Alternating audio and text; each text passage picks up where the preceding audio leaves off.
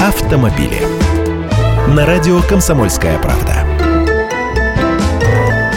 Здравствуйте, я Андрей Гречаник. Не знаю, как вас, но меня всерьез волнует судьба обещанной россиянам к следующему году «Шевроле Нивы». Дело в том, что показанный на московском автосалоне концепт второго поколения модели был ну уж очень хорош. И они всерьез относились к исправлению болезни машины первого поколения, пообещали 135-сильный мотор Peugeot и улучшение по части комфорта при полной сохранности внедорожных качеств. Ну и цена обещалась не отпугивающая. Но с объявлением General Motors об уходе из России, работы по строительству завода для производства модели прекратились, хотя машина уже проходила доводку и ходовые испытания.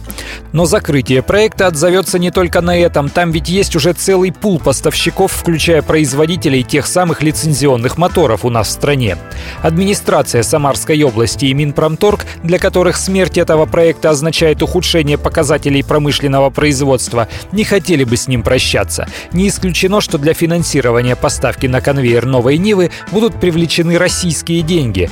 Будет пересмотрено соглашение о промсборке для совместного предприятия GM «АвтоВАЗ». Наверное, будет продлено одобрение типа транспортного средства на нынешнюю Ниву, которую будут пока продолжать производить и продавать.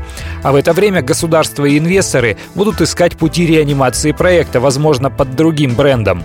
Без вмешательства государства никто из автопроизводителей сейчас не решится на такие вложения самостоятельно. Тяжелые времена для автобизнеса бизнеса настали.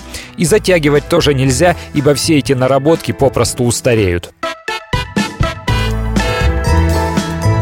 Автомобили.